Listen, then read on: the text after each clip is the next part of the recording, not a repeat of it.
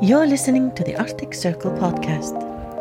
In this episode, we listen to His Excellency Jeppe Kofod, Denmark's Minister for Foreign Affairs, discuss the Kingdom of Denmark in the Arctic. The Foreign Minister's speech is followed by a Q&A with the audience, moderated by Olafur Ragnar Grímsson, Chairman of the Arctic Circle and former President of Iceland. This event originally took place at the 2021 Arctic Circle Assembly in Reykjavik, Iceland. Well, thank you so much, uh, Chairman Grímsson. This is my um, second visit to the Arctic Circle Assembly, and it is a great pleasure to be back. When I participated first time two years ago, I came to understand the importance of this conference. What I found back then and today is a true melting pot of ideas, energy, and enthusiasm. Of people who want to contribute to the positive development of the Arctic region, scientists, politicians, business community, students, and many others who want to give their input. And equally important, who want to get inspiration on how to move forward, and that is why we all are here. We do have tensions in the Arctic because of the geopolitical situation. Today, however, I want to talk about cooperation, about the cooperating Arctic, which is still very much alive and kicking. It is essential for us to cooperate if we want to continue the positive development of the Arctic for the benefit of the people living here. I will also touch upon how we can combine an ambitious climate policy with economic development. In May, I, together with my uh, colleagues from Greenland and the Faroe Islands, met with uh, all my colleagues from the Arctic states here in uh, Reykjavik and adopted both a resolution and the first 10 year strategy for the Council. These two documents are a very solid basis for a future for our future cooperation. And they will, in my view, uh, give the Council an even stronger and also much more visible role. The ministerial also marked uh, the transition from Icelandic to the Russian chairmanship of the Arctic Council. For me, there's no doubt that the Arctic Council is the prime example on how we uh, should cooperate uh, in the Arctic. During the past 25 years, the Council has developed an inclusive approach involving a broad range of stakeholders, representatives from the Arctic states, indigenous people living in the Arctic, and in addition, almost 40 observers and accredited to the Council. Uh, this uh, inclusive approach has set the standard for other areas of cooperation. A good example is the uh, agreement on fisheries in Central Arctic Ocean that entered into force earlier this year. Because all the relevant stakeholders were able to participate in the negotiations, the legitimacy of the agreement is very high. This is something we should continue to strive for across the board. There is no doubt that the Arctic is one of the regions of the world most affected by climate change. We have heard it uh, all through the day, and it's right. Recent studies point to an increase in annual temperatures three times higher than the global average. The IPCC report is an urgent warning. We need to act now. Again, the Arctic Council has been instrumental in monitoring and addressing the effects of climate changes.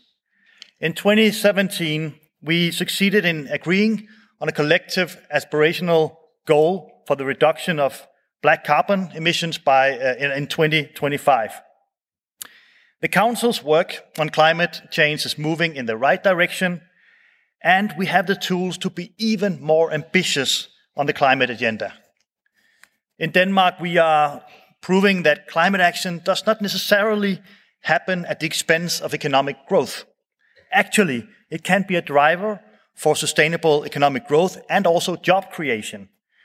We began in Denmark 40 years ago by transforming our electricity production.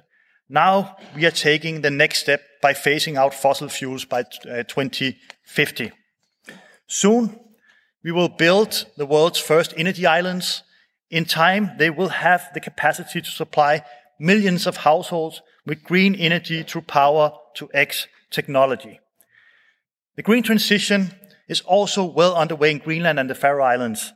Yesterday we had a visit of the Danish and Greenlandic companies here in Reykjavik, where we discussed such innovative solutions. We try to lead by example, to inspire others, to aim high as well. We need ambition and action to succeed in Glasgow, as we just heard, in order to ensure also a just green transition. And I'm fully aware that the green transition in the Arctic is complicated. Nevertheless, I'm convinced that uh, we have the know-how and the willingness to make it happen. I'm therefore happy to see that the uh, European Commission and also European External Action Service want to explore the Arctic uh, and the renewable potential. We should make good use of EU expertise on clean energy technologies and in other areas where EU is at the forefront. We need to make it, to uh, make it happen for a better future and also for all our nations, to create jobs, innovation, clean air, and better lives. We strive to ensure a balance where economic and social development goes hand in hand with respect of nature and the environment. This too call uh, can only be achieved through strong cooperation between the people living in the Arctic, businesses and government representatives. We believe in we believe that uh, education, promoting innovation, youth engagement and investment in, for example, new technology and infrastructure are key to ensure sustainable development. Therefore, we appreciate the work of the Arctic Economic Council and its members to facilitate sustainable business development in the Arctic area. This includes its business to business initiative and the development of the Arctic Investment Protocol. Cooperation between uh, the Arctic Council and uh, the AEC is an important tool to bridge the interest between the political work and business communities in the Arctic. Earlier today, I participated in a, in a panel hosted by uh, the Arctic uh, parliamentarians and AEC, and that debate was really inspiring and an excellent opportunity to learn more about what we need to do at a political level to underpin the economic development across the whole region. Ladies and gentlemen, I've tried to give you a few examples on why we need to cooperate in the Arctic and what we can achieve together. As you can tell, I'm fully convinced that cooperation is the way forward if we want the Arctic region to prosper. And I hope, um, and I'm sure we all share this conviction and are willing to strive for it in any and in any, at any given opportunity. And I think what I saw today and uh, in the debates and in the speeches and interactions is this energy that we have and the ambition for the Arctic region. And this makes me a great optimist, even though the challenges that we are facing, whether it's climate change, sustainable economic development, the livelihood of the 4 million people living in the Arctic and the rest of the world, uh, these huge challenges, but I think we can overcome them if we stand together and the Arctic can be a shining example on how the world ought to cooperate in the time we are in. So thank you so much for your attention. Before I ask the, uh, the whole, can I ask you to, uh, to explain to us uh, the Kingdom of Denmark has many Arctic hats. You have the Kingdom of Denmark hat, and then there's the Greenland hat and the Faroe Islands hat. The Prime Minister of Faroe Islands will speak later on. And then, as we saw earlier today, there is the European Union hat. And I remember when I met President Putin some years ago, and uh, uh, somehow uh, we started talking about whether the European Union should have, be an observer state in the Arctic Council. And Putin said, How many chairs does Denmark want? and then he listed, you know, Kingdom of Denmark, Greenland, Faroe Islands, and then the European Union chair. How do you, as the foreign minister of Denmark and the government of Denmark, uh, manage all this balancing act, uh, which must be very complicated. Uh, every, everyone else here just represent one country in a, in a way. Uh, and uh, I think all of us would be very interested to, to hear from your practical experience. I don't need a theoretical answer about the constitutional position of all this.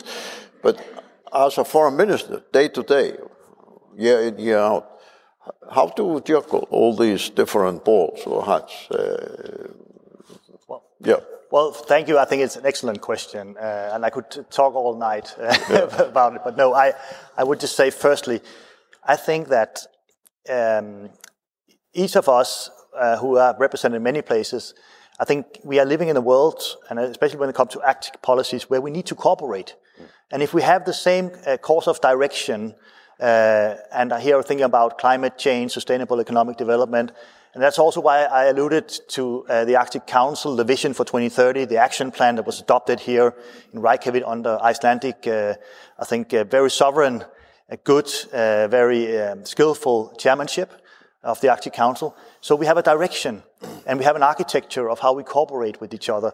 And for me, as a foreign minister of Denmark, I think the most important that we respect people and the different livelihoods and different competences and right to self-determination of people uh, here. That's why I'm always emphasizing as uh, that in, for example, with Greenland or Faroe Islands, which are part of the unity of the realm or the kingdom of Denmark, that the aspirations of their governments, what they want to develop, uh, is something we support. Uh, I supported very wholeheartedly also um, uh, the welcoming of reopening of the U.S. Uh, uh, consulate in Nuuk, and also now the EU is opening um, a representation in, in Nuuk as well. For example, to strengthen the cooperation with with partners who are uh, also for Denmark the most essential both economic and security partners. US is our prime uh, security ally. Uh, we all in our region, in that part of the region, we, we uh, our prosperity is, is so much linked to more than 70 years of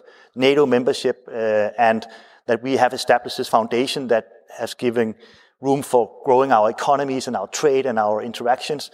So, so I really welcome that, that uh, the government in Greenland and Faroe Islands, they they want to diversify, they want to be visible, uh, they want to show uh, the world that they, they are strong and they want to develop trade, investments, tourism, uh, sustainable explo exploitation. And Denmark supports that. And that's for me a modern way of, of working together, uh, three parts uh, uh, of a kingdom, in this case in Denmark. So I, I believe in this. And, um, and very practically, we have established good relations between the three parts of the Danish kingdom uh, very practical relations. We have ongoing meetings and, and, and, look into the same challenges together.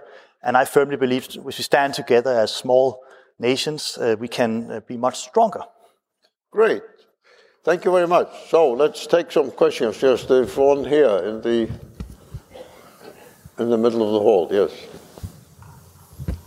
Thank you. I'm Lisa Liselotte Odgaard from the Norwegian Institute for Defense Studies and Hudson Institute in DC. I would like to return to the geopolitics uh, now that you mentioned NATO and ask two questions. The, the, Greenland representative mentioned that you had agreed to give Greenland and the Faroe Islands a larger role uh, in Arctic issues. What will that matter for security policies coming out of the Kingdom of Denmark? What kind of role will they have?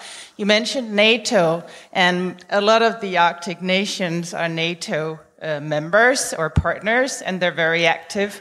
But NATO doesn't really itself have a big role. What role, if do you see for NATO in the Arctic in future? Thank you. Hmm. Well, thank you for that question. First of all, uh, the, the whole principle that guides also my own government is we are together, the three parts of the kingdom, Greenland, Faroe Islands, and Denmark, on common issues. So when there are security challenges in, in the Arctic, then we deal with it together. And we are working uh, on an equal footing with this. Well knowing that we have uh, the Danish constitution that is the legal framework for, for, our, um, uh, for our unity of the realm.